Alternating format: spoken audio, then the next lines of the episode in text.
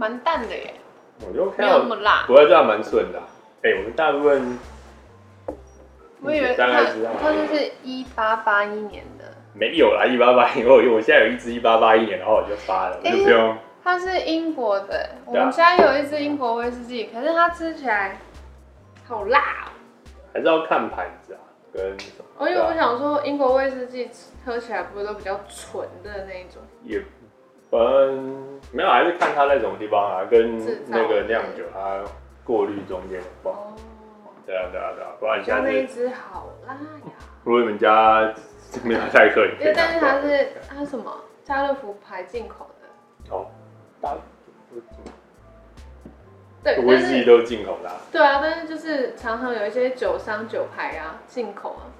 单价会稍微高一点。啊。但我家人是买家乐福牌。这个你就觉得，我觉得还蛮顺的，蛮淡的。嗯，我觉得好好喝，女生可以喝。你可以，你要加，你可以自己，你可以自己加多一点。喝助眠不行啊。喝酒不开车，开车不喝酒。OK。然后，嗯，大家好，欢迎来到这一台，我是 Jeff，他是 Angel，嗨，对，然后那，对，刚刚前面聊了很多，那这就是今天还是想跟大家聊一下跟健康相关的新闻，还有读书会，那就随便聊一聊。对，然后我们今天的第一个新闻是关于，也是就是跟，因为最近已经算。COVID-19 后期了吧？嗯，对啊，对，你们公司已经开始飞了，已经开始上工了。对，对对对对，对。意外的，对，上上工了，首航。对，而且对啊，近期内的首航。对啊，而且已经不用隔离了。其实我们的政策就是不入境。哦。对，因为一般是因为入境这一件事情，你在可能在当地可能跟他人有接触或者是什么关系的。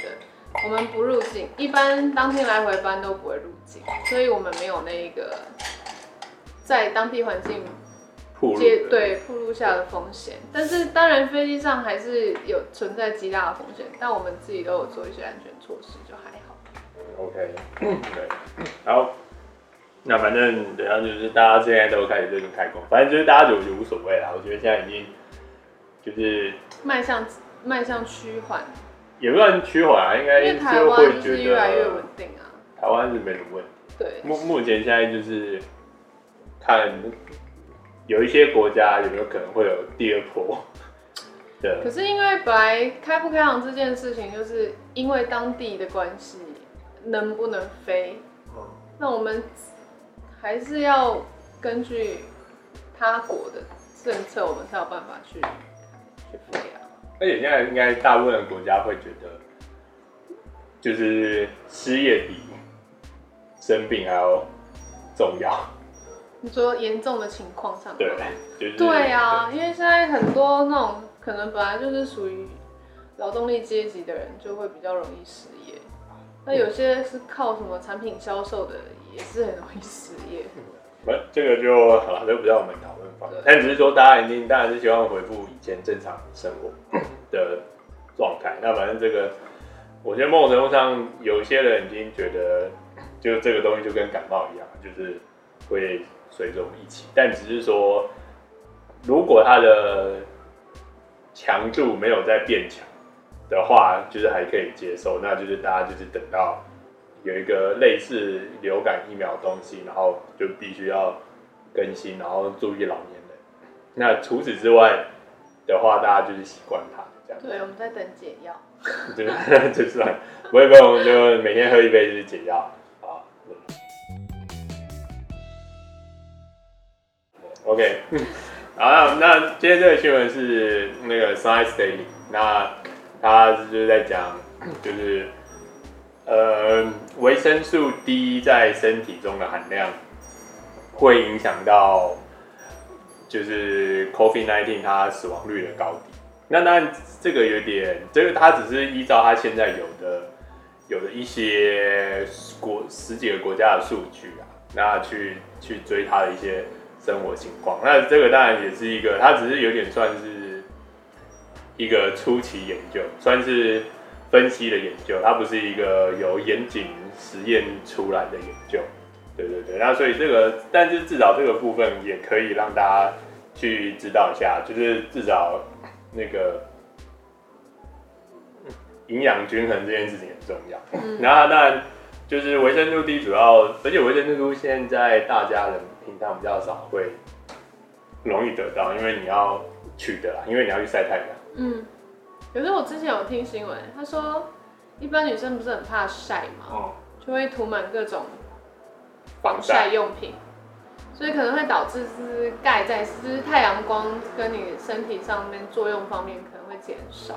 然后他就说，其实你只要把手放在太阳下晒三十分钟。可是，但是大部分人就他就是要怕晒。对啊，所以我觉得就是如果你就不要被人家看到你身上有晒黑的地方，那当然就除了你的亲密，除了你的另外一半以外。那你就是找一个地方，然后躲起来，然后就晒屁股就好。就是我觉得 晒屁股，那他穿着比基尼怎么办？夏天到嘞。没有，我是说，就是除了夏天以外，其他时间，因为你这个手就很黑，一只手很黑就很明显，但是多少人会看到。那我的想法是，你就去晒啊，然后晒完之后，你再擦美白乳液不就好了吗？那一只手有晒三十分钟，一只手没有晒就明显。不用啊，你就整个人下去晒不就好了吗？我是无所谓，我当然 OK 啊，因为我完全不擦，我就可以晒。我是说对女生来讲啦，女生有很多美白产品可以用啊，你就晒晒完之后再处理就好。而且常常去游泳池泡水啊，或是泡个水什么的，应该很快就退掉了吧？这反正反正就是要晒太阳去取得你的钙质就好了。它虽然当然当然维生素 D 除了钙质之外，它也是 对身体免疫力有强度的影响，那我觉得这有点算是，因为你本来就是需要，就是大家都会相用维生素 D，然后可以让就是钙质跟钙质可以充分的再被身体利用，需要维生素 D 这件事情。那所以如果你有维生素 D 的话，你的身体就会有比较多的其他的能量，它可以去让你的身体维持在比较好的免疫系统。所以它这个部分也说，如果你本来就已经没有维生素 D，然后你的身体可能就已经不够钙质，然后你的身体就会拿其他部分的东西去补充你的钙质。那这样的话，你的免疫力就比较低。对对对对，主要主要应该是还是希望是均衡啊，但是因为毕竟它还是它是针对维他维生素 D 这件事情。嗯，对对对，因为维生素 D 也是就是也是最近大家还蛮注意的，因为毕竟要一直在就是。保持健康状态，比较少染病，这样嘛？类似。OK，那没关系，那这是第一个。我觉得这这个新闻主要就简单讲一下。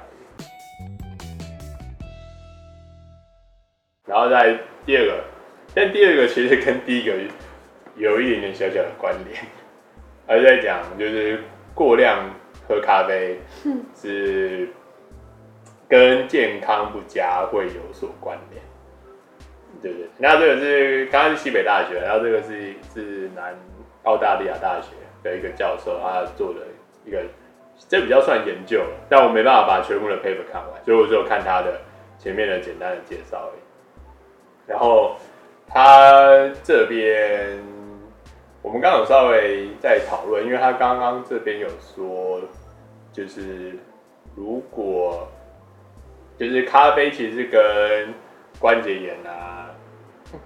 跟骨关节炎相关的疾病，然后还有肥胖的一些产生因子是有很大的关联性。那他这边有说六杯就会是一个安全使用上限。那我们刚才稍微再讨论一下六杯的标准到底是什么？对应该就是那个 espresso 的杯子。对，因为考虑到如果是澳洲人的话，大部分喝的可能会是 espresso 或者是美式咖啡那一个大小的量。没有，美式咖啡是量大。对，就是每次 espresso 的量吧。对啊，对啊，对啊，他应该说就是因为他们因为 espresso 很小，呃，应该说原本的咖啡就是 espresso 这样，那你当然就是就咖啡因量就在那了。对啊，对啊，对啊，对啊。那如果你帮他把它稀释到很大一杯的话，那就无所谓。嗯、而且你要喝六杯也很累。对。对，那如果是真的是六个 shot 就很快。那那这个研究的话，其实是用英国生物库里面的三十多万参与者的数据来。他用就是使用基因检测跟咖啡习惯消费跟各种疾病的连接，对，那所以他才取出了刚刚说的跟骨关节炎、关节炎还有肥胖的风险是比较有关联的。那还有另外一个部分，就他后面也是说，如果你本来就是家里是又有这些疾病，我觉得肥胖算不太算。如果最后积累成病的话啦，可是可是肥胖有一点算是，但这前面这几个病都有点算是自己的生活习惯选择。就是说，我们平常就是你要搬东西的时候，你就不好好蹲下搬啊，然后你要硬就是直接用姿势上的问题，对对，要是姿势不调整，嗯、那可能就容易关节摩擦或产生发炎，嗯、对吧？那那肥胖也是啊，就是如果你吃就是生活，就是先不要说运动啊，你吃东西注意一点的话，你也是可以避免肥胖，就除非说是真的很那种稀，就是。呃，特殊疾病，或者是你真的天生就天慢性病吧？啊，不是，就是有一些有一些是稀少症、稀少疾病，就是你的那个脑下垂体或什么，它的分泌是有问题的，所以你天生它就是会一直分泌，就跟以前有一些就是他的可能呃脑下的小脑有发生问题，然后他就是会觉得很冷，就是他不会觉得热这件事情，就是一样，就假设除非是你是先天性的。神经或脑有受损，那所以产生一些激素，让你的生理一直肥胖。嗯、那这个我觉得是另当别论。对，那或者说你先天就是有受到一些膝盖的创伤或者什么，那那个也就算。但除此之外，大部分的病都是你可以选择不要的。但它其实跟咖啡跟关节其实也算是有关联，因为一般人会知道说。咖啡就是会吸收人体，会带走人体的水分跟缺钙啊。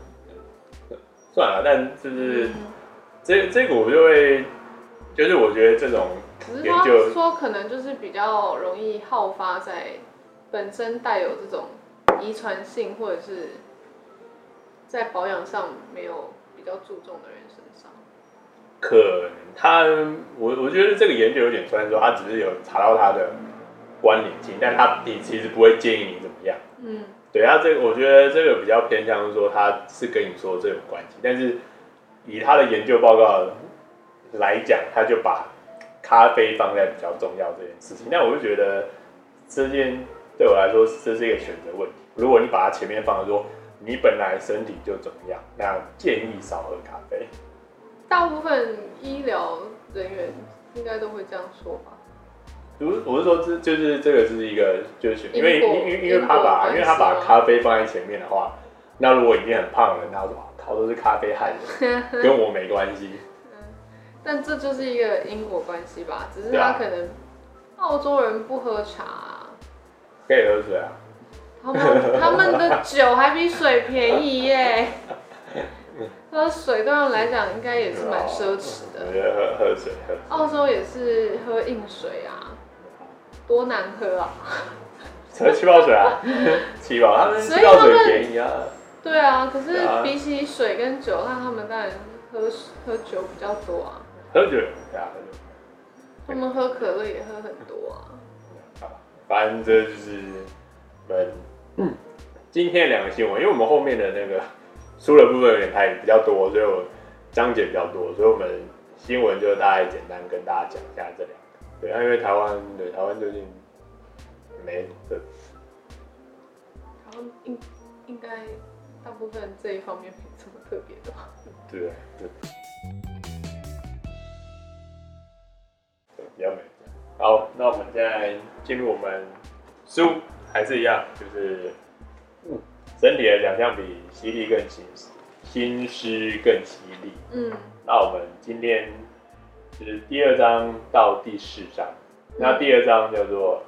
先行动，然后稍后再好好思考。这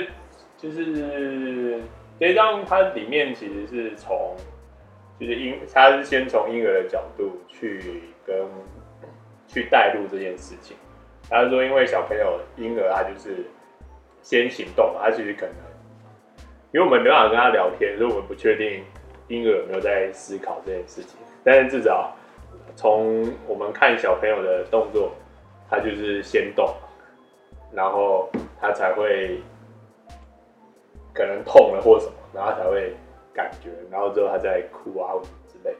对，你们家你们家三只，嗯，看着他们长大，对，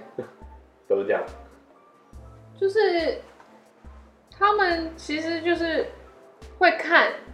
在他们不熟悉的环境当中，他们就是会先看看，然后观察一下，然后直到他可能一开始他看见熟悉的东西，比如说玩具什么的，然后他就会开始去摸索。可是对他们来讲，他们看到他们不会说像我们知道说它的功能性怎么用啊，或者是怎么样，所以他们就是。要么就是拿起来摔啊、砸啊、丢啊，所以会呈现那种一阵混乱这样子。对他们来讲都是，就是像你刚刚说的，就是先行动再思考这样子。因为他们还是在感觉，对，对，对，感觉感觉外面的、啊，对对对对，对，因为他这边也有提到，就是在讲，就是，其实他在讲，就是主角他呃。就是他其中一个有一个案子，然后有一他们家有一个小朋友，而且他们家他牙医也是其实高学历，就是对啊，不知道就是就是有钱的，在在美国，在美国的话，对，嗯、台湾牙医也是有算有钱啊，但是美国牙医真的是超级有钱。台湾现在被医美超前了。那他里面就是说，他觉得他的小朋友的。就是运，就是活动的过程，会让他觉得好像有一点怪怪的，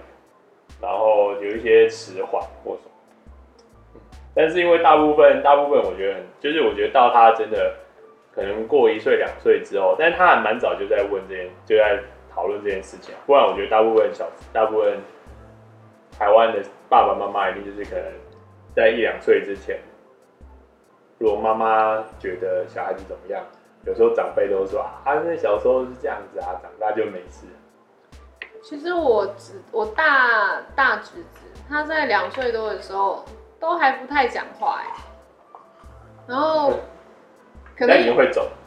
会，他什么都会，可是他就是不愿意开口讲话，他就是每天就咿呀咿呀，然后你跟他说你要吃什么，然后他就嗯嗯嗯这样指给你看。那你就会拿个东西，比如说葡萄好了，你就说葡萄，就类似你想要诱导他开口。那小朋友嘛，就是会，大家会说啊，你要叫爸爸妈妈，但很妙，他会叫妈妈、爸爸，但是呢，他就是不不愿意讲更多的话。那一开始我们大家都会讲说，男生嘛，就是会起步的比较晚，不想有。没有听过啦？但是大家都会说男婴起步的比较晚，女婴通常开口的比男生早，人家是这样说啦。然后那时候他两岁了，我们就觉得他这样子是什么环境下，就是造就他不肯开口。然后那时候我们担心说，哎、他是不是需要就是去早期开发的那种课程？然后我们也觉得太怪了，他什么怎样都不肯讲话。后来是。决定带他去台大医院的诊所，儿童医院诊所去看，说他是不是类似那种口语上发展迟缓这样子。呃，其实后来我们去看了那个门诊，然后那医生就说：“哦，那你们是什么环境下他会这样子？”然后他说：“哦，可能因为我们家里有阿公阿妈啊、爷爷奶奶，然后爸爸妈妈什么的。”他就说：“嗯，那有可能是因为，在他不需要开口的情况之下，我们大家都知道他有什么，所以他也就发现说，他只要嗯咦咦啊什么的，我们就会有反应这样子。然后后来去了大概三堂四堂门诊，他那就是一个系列的课，直到有一天他突然会讲话了，然后我们也是觉得蛮妙的，就是好像真的。”就是如果你是真的有心想要诱导小孩子讲话的时候，可能父母可能就是老一辈的父母就会比较觉得说没关系啊，时间到了自己会开口。但会像我们这种觉得说，管他的，先去看看有没有问题。就是这个人算是那个啊，医疗医疗观念不同。对啊。对啊，因为以前当然真的，我爷爷奶奶那时候就也没有这些东西啊，所以医医院他去也不知道挂什么。嗯嗯。对啊。然后这边这个也是，他也是，就有一个，就是他就带，因为他小，就是他十个月，他是说他十个月大才会自行翻身，然后他趴在那边，他头也不太会去抬，所以他就带到十个月，然后就带他去，带他去看医生，然后小儿科真的我就说，而且是从小儿科后来一路转诊，转诊到神经科医生，然后确诊的叫做。发展性运动障碍，对这个，对这个位，对这个就是一个很很尴尬，就是说，因为运动运就是脑面运动系统受损，那所以可能啊，因为这个目前还不知道到底为什么。像这这有时候就是像近年来有些人会说，为什么就是好像一就是。科技比较进步，然后但是病又越来越多，因为以前找不到病病症病名的，现在都可以定义了。还有可能，啊、或者说说以前可能真的资讯或者是医疗不发达，如果真的小孩子有很麻烦，不太有人带去看，不是不是不是不是，我说我在就是像有一些可能更落后的国家，可能就让它自生自灭，或者是就就就让它掰了，掰掰也是。对啊，对啊，对啊，但是所以就就就是并不会知道怎么样，对啊，他可能就是说他，一般就是酒高，就是喝喝浮水啊。啊，对。如果乡下以拿台湾乡下地方来讲，就是喝喝浮水啊，然后打一打啊，这样，改改运啊，看会不会好一点。但，当然其实这边还有。或，但我觉得他这一张就就是混合混混合很多，因为他这边提到的说，因为他如果小孩子没有运动运动的话，那他不去他不去动不去探索，那他就会失去学习的能力。对，因为他就表示说，刚开始他们是用这这，因为我不确定是不是真的，他就说刚开始他就是用行动去触发学习，那所以。他们才可以去进入思考，就是他以前可能只是本能反应，就是他不用去想他要干嘛。那但是因为他现在如果，就是他如果要开始爬，他遇到了东西，他可能就会，或者他有东西挡在他前面，然后他就会叫，他就说啊，东西挡我前面，那我要怎么办？然后他发现，哎，我要叫，那我就可以，爸爸妈妈就会来，他就把这个东西拿走，就他就会想到一个方式。但是如果他不，就是他已经。就是有这个发展性运动障碍的话，那假如说他连动都不动，那所以他就连要遇到阻碍，然后要去思考的能力都没有，那就影响到他后面连学习都不会，他可能就会过了发展发展阶段，他的脑就会变比较对，那所以后来就是就是这个医生他就花了非常多的时间去让他们理解这件事情。就这群意大利医生，他们就是用恒河猴去做研究，然后我觉得这边对我来说比较有趣的是，为什么用恒河猴不是用其他的猴子？然后我就稍微查了一下，他是说，就是恒河猴是跟人类来说，就是生理反应啊，跟遗传相似度。是比较接近的一个虫，一个种类。那其实台湾猕猴也是，但是因为台湾猕猴是是目目前已经除去国家保育类，那但是它还是管制动物，那所以数量也没有那么多，然后被他们抓去做研究。那但是大但是这个地方只是要说，就是大家还是推广，然后尽量可以用一些。不同的方式跳过动物性实验，算算是啊，但我觉得这是这个这个话题我也没办法在那边讨论，因为这个这个东西讲是讲不完，因为有些人一定会说，就是如果没有他们的临床实验，那你要拿人去做临床实验，然后其他活体，然后或者是这样概念啊，但我觉得就算，那因为这个有被讨论过，是因为那个在之前在做 MARS 病毒的的疫苗的时候，就是那时候美国就有用了两千多只，然后去做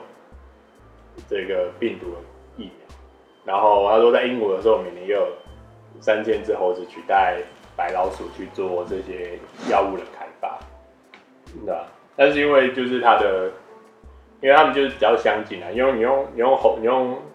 老鼠的话，老鼠跟人差很远，所以这个药在老鼠上面有用，可能在人上面是没有用，主要是它这个部分这样，所以我觉得那个时候只是为了为了，就因为他这边提到很耳熟啦，所以我就想说这个还蛮有趣的，所以提到这个他有一个提到镜像神经元，就是类似那种反射动作啊，就是他们看到了才能模仿。对啊。所以你刚刚说的那个婴儿案例，就是因为他看到了，可是他却没有办法思考，所以他就没有办法动作，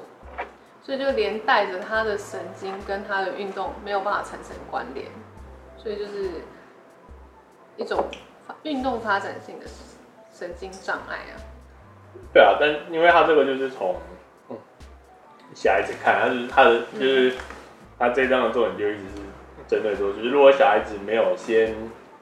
身体去做动作的话，他就是他后面所有的一连串成长就是全部停滞这样对。嗯，因为婴儿就是要跟人家互动。第二章节差差不多就是在讲这些，对啊，算算大脑跟身体运运用的那种关联性这样子。就是应该说他的，他是说就是你的，就是学习其实应该是跟身体从身身体开始，嗯，其实才去慢慢进入到就是身体这个，才进入到头脑，就是才回到头脑，所以这是互相的。嗯，然后有这边后面还有一个啊，这一章后面还有在讲那个，就是从就是音乐到数学这个部分，他就讲说，哎、欸，现在应该也是吧，有很多那个爸妈不是很喜欢让小朋友上珠心算。不是听那个莫扎特音乐啊，然后就是在怀孕的时候听，对对对，然后就说，就是说因为这个可以增长增长什么思考干嘛干嘛，但其实这本书里面是说，其实是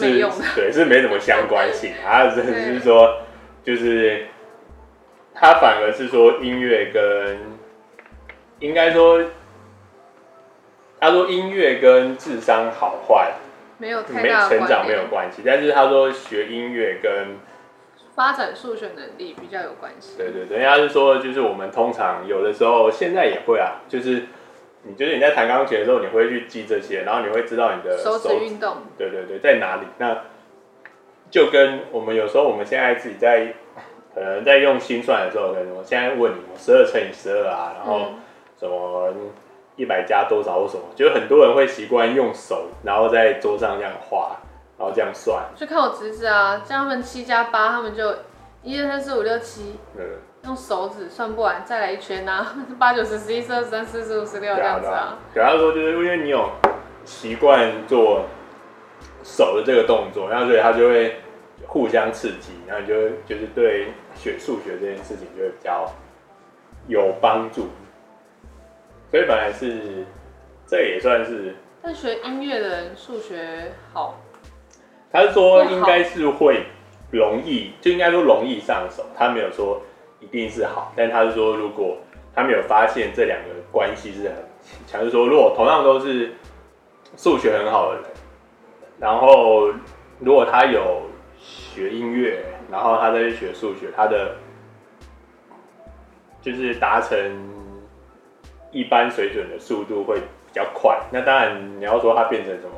数学专家，这就是另外一回事情，嗯、对不对？但至少在数学的一些计算跟思考上面，这两个是有强关的，所以我觉得这还算还蛮有趣。然后我们现在进入第三章，从行动中学习，这边它其实是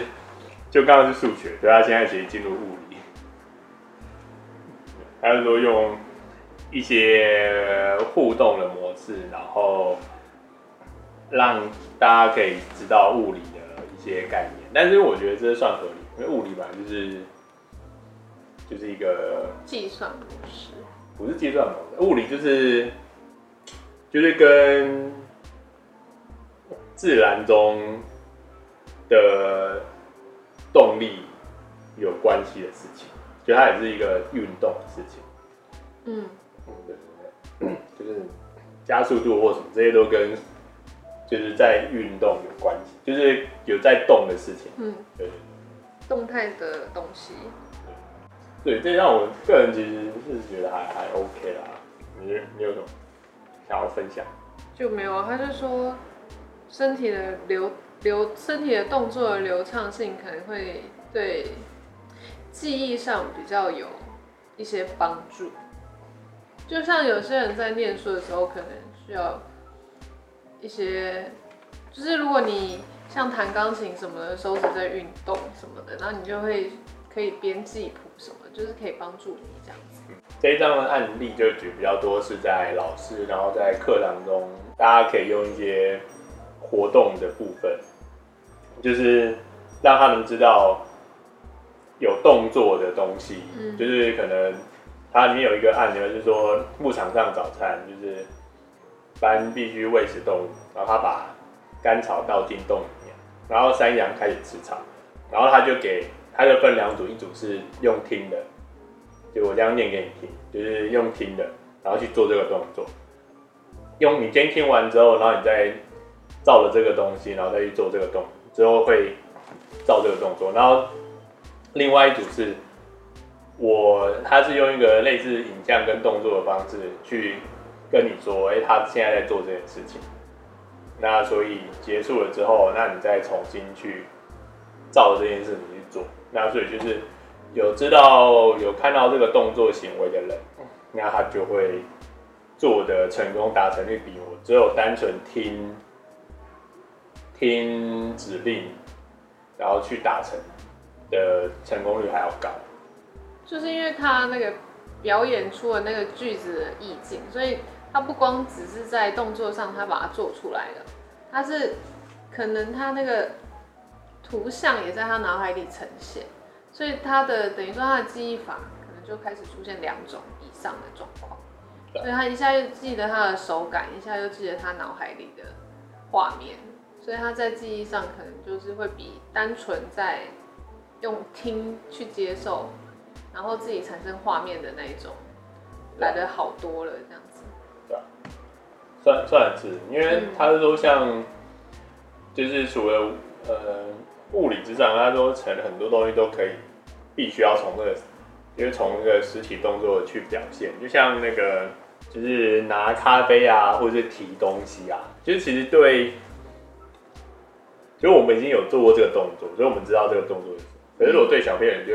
他什么事？就是他没拿过杯子，然后就跟他讲啊，你帮，就是帮我拿杯子过来。就是跟小朋友一样啊，叫小朋友说跟阿姨说再见，他怎么会知道说跟阿姨说再见这句话到底有什么意思？可是你会一定会跟他说拜拜，拜拜，然后你的手动作就是我们在带小朋友学习的时候，你一定跟他说拜拜拜拜，你的手也举起来了。虽然他不知道“拜拜”两个字到底是什么意思，可是他看着你的手在晃的时候，他自然而然他的手就也跟着拿起来跟着你晃。然后，所以一旦你出现那个指令是“拜拜”的时候，他就知道说：“哦，手摇一摇，摇一摇就是代表拜拜。”对，小朋友在最婴儿时期两岁多最好玩的时候，就是你叫他 kiss bye，他就给你 kiss bye。鬼才知道他连 kiss 都 kiss bye，他是什么他都不知道啊，所以他怎么会知道说？Kiss bye 是什么？但是他知道说 kiss bye 这个动作就是，哦，妈妈把手放在嘴巴上，然后弄了一个啵的一声，他说哦 kiss kiss bye 就是这样。对啊。所以就是可能就是类似用动作去引导你学习，然后以至于让你产生记忆。对啊。我觉得 kiss bye 跟拜拜再见，然后怕怕什么的，这个大家在玩自己的小孩或者是侄子侄女的时候，应该很有共鸣吧。就是，但这个就是，哦，就是如果有讲才知道说这个是，哎，这个是有。就是用动作去影响这个小孩，让他产生记忆，就是去教他，所以他一次，他在还没有会识字的情况下，也听不懂故事的时候，可是他就是自然而然他就去记忆了这几个动作跟指令啊。所以应该就是说，你用你的动作去让它产生连结，以至于事后他就会知道说，这一个是什么样的指令下会出现的动作。对啊。对，所以就是加速他的记忆的方法这样子。就这样看看完之后才知道，哦，OK OK，就是这样，大概是这样。对啊，就是为了理解，所以把身体当工具使用啊。对我来说，第第三章大家就讲。第三章是比较简单啊，大部分都是举例上说，让告诉你说怎么样的动作是有助于赋予文字的意义。第四章，因为第四章可能对有在上班的人可能会比较，有没有说在上班比较会觉得有有有感，就是因为他这边就有说。就是 Google Google 总部，它其实算是它没有特定的办公室，除了其实听在 Google 上班的，就是台湾总部我不知道，但欧洲总部跟美国总部，它欧洲总部跟美国总部的它的概概念都算是全部都开放式的，它除了几个比较高。非常高阶的主管才会有自己的办公室，大部分的人都会是在一个纯粹开放的地方，那就是你就可以知道说其他人在干嘛，然后就是随时每个地方的每个组有一些活动的时候，你就可以去看看他在做什么。那他的目的就是为了让你可以去促进互动，算是，但是他这个互动有点算是，我就直接讲，因为他这个互动有点算是他这一章后面有讲到。演员 演员记台词这件事情，他就说，当你他说，大部分演员其实都很厉害，演员他没有花太多心思在记这个台词，台词那是因为他有，因为这个台词会跟你的动作是合在一起的，所以反而是你先习惯做动作。就假设可能它里面它里面可能就是说啊，我们就要拿这个杯子，然后要干杯，然后我就要说啊，敬大家怎么什么什么什么。那如果我只是只是看着书里面说啊，就是它里面要怎么感谢大家，怎么怎么怎么干嘛干嘛干嘛，然后你没有做这个动作，你可能没办法带入。那如果自己拿一个杯子，然后就在那边自己想说啊，我自己可能今天在一个场合要做干杯这个动作的时候，我会讲什么东西，然后他那个台词就会自然而然在身体里面。对，那这个就跟刚刚那个 Google 那有点类似，就是说他的意思是说，你一直坐在你的位置上面去想。一件事情，就是可能效率没有那么好，反而是如果假设你今天要写一个可能 运动的 App，那如果你自己在那边就坐在坐在坐在椅子上面，你也没有运动过，那你怎么会知道这个 App 要怎么做？那如果你自己有去运动，然后自己去乱过这一遍，那你就知道说啊，这个可能界面或者什么这样做会比较好。那或者说你去。走一走，然后遇到其他人，那你就看到其他人在做同样的事情，那你就学到，那这个东西就可以回到你的工作里面，大家就可以比较有效率。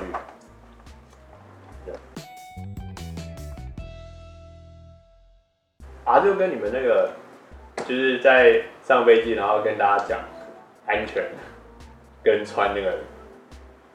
类似啊，觉得他他也可以只要放放声音就好了，不要影片。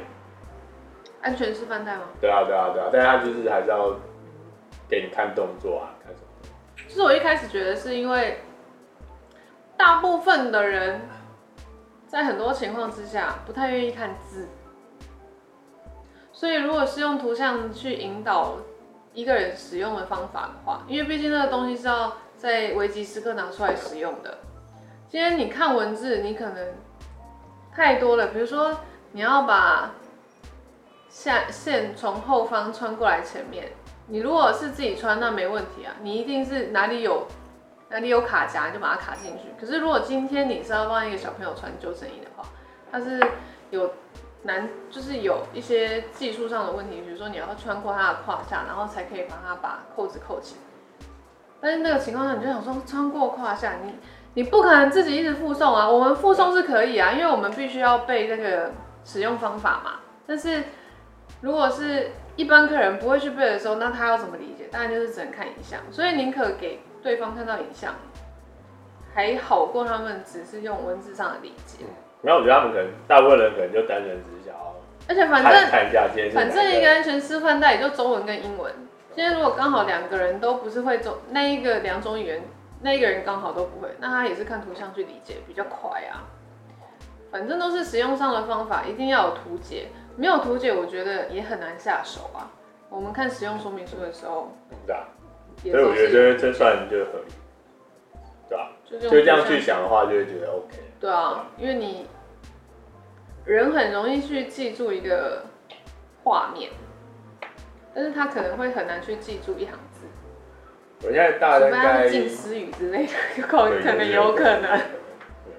没有，我觉得大部分在飞机上应该都是想要看见是哪一个空姐或 哪一个空少上去了。嗯嗯对，不然大部分就是旁哎，今天这个空姐不错，然后再看一下看一下看。但是有时候放影片的时候，可能大部分人不看。对啊，但是真人示范的时候，大部分人会看。对啊，因为他们会觉得很神奇，就是荧幕上的东西跳在你面前做，然后他们那个时候反而就会更容易被吸引看，去注意看这样子。对啊，但是他们就会觉得，可能真人版的比较好看吧。算，对吧？对啊。因为如果一个人做，你可能看会觉得说，嗯，就是，也就是一个人做。但是如果集体都在做这个动作的时候，你可能会加深你的印象，是因为你觉得它很重要。那个，你就是在讲 你在讲那个某某个某个国家洗脑，所有的所有的媒体都在 都在做一件件事情。我是以安全示范大项来讲。就是一个人做，你可能只是想说啊，这是模拟的画面，所以你不太不太会有那个危机感。但因为在飞机上，安全示范带很重要的原因，是因为当你急着要逃生的时候，是不会有人救你的。不是说我不相信人性，而是那个情况之下，真的是人人自危。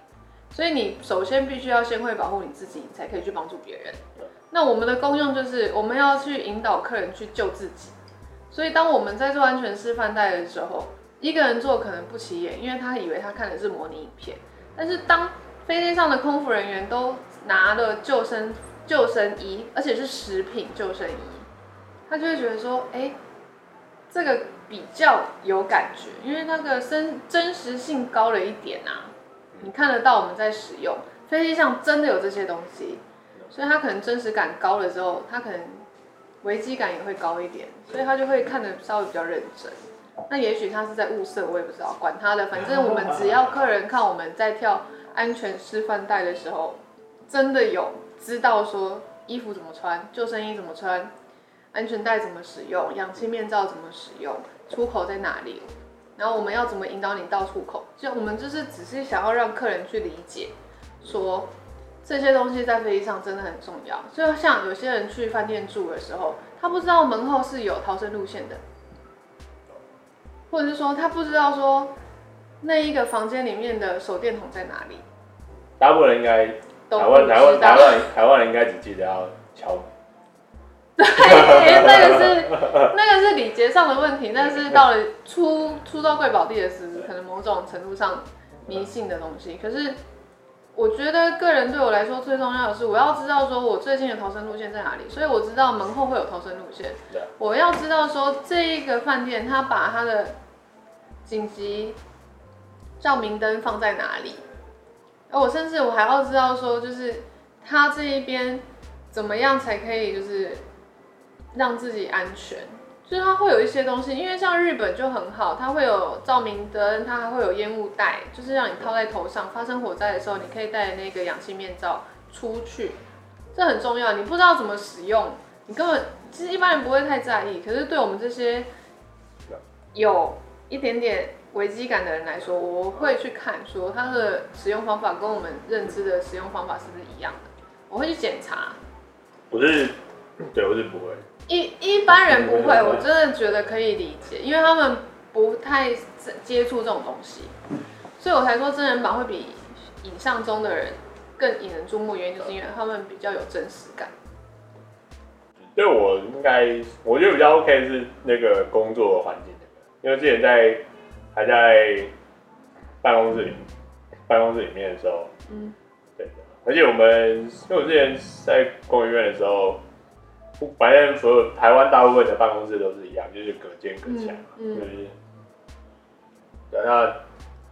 他们就是我就隔间隔起来，然后他叫我就你要写一个案子，就我不可能。埋头苦思，不是坐在那边，我也真的不知道可以就是想什么东西。那当然就是，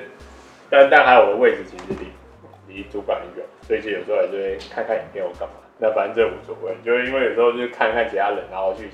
可以去想到别人。那另外就是我会强迫我自己，因为我自己会起来，每一段时间就是去喝水啊，去洗手间，然后就会起来，然后去外面走一走，看看别人干嘛，就是走一走啊，或者是说有的时候。像活络活络一下血液跟大脑氧气这样子吗？一半是这个，然后另外是我觉得可以某种程度上同理那个 Google 办公室，是因为工研院也是很大，那其实我有时候可以去别的办公室，就就算我不能够参加他们的会议或者是干嘛，但是因为每每一栋办公室它其实里面装潢不一样，然后它上面写的东西或是计划展现的东西也不太一样，那所以我就去那边看一看或干嘛，哎。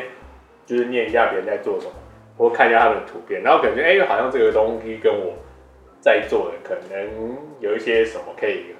就是有一些火花这样子，我就觉得这个算。因为其实脑子里面在想主意，如果你没有被人家打岔的时候，其实你真的就是那个点你没办法前进，你就是一直停在那边。对啊。所以出去走走看看问问，趁就是跟 Google 园区开放，然后让你去跟别人互动，聊个天，放松一下。可能后来你就会发现，哎、欸，症结点被解开了，这样子。对啊，这样比较有效率吧？对，要不然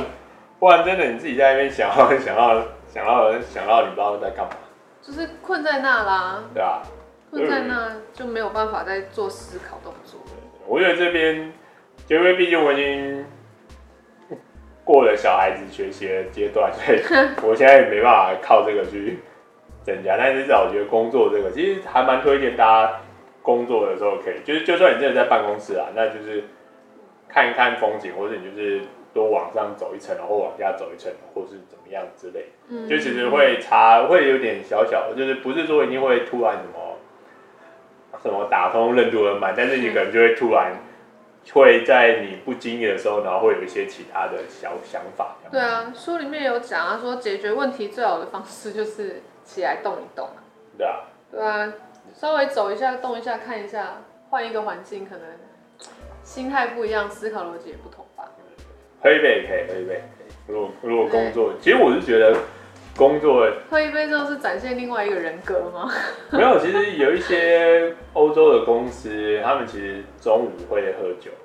就是有一些朋友德国的公司，他们中午就他喝就是。中午他可能不会喝咖啡，呃，他也不会有下午茶咖啡，他就是可能下午茶就喝一杯啤酒，嗯、他就说就是哎、欸，就让你因为你快下班，然后你又刚好可以稍微放松，那你就会转移目标，然后就会再想到其他的方式，嗯，对啊？这个我觉得他某种这个，我觉得喝酒，它让你喝酒有点算是强制你去类似转换思考。呃，对，跟跟让你强制动起来，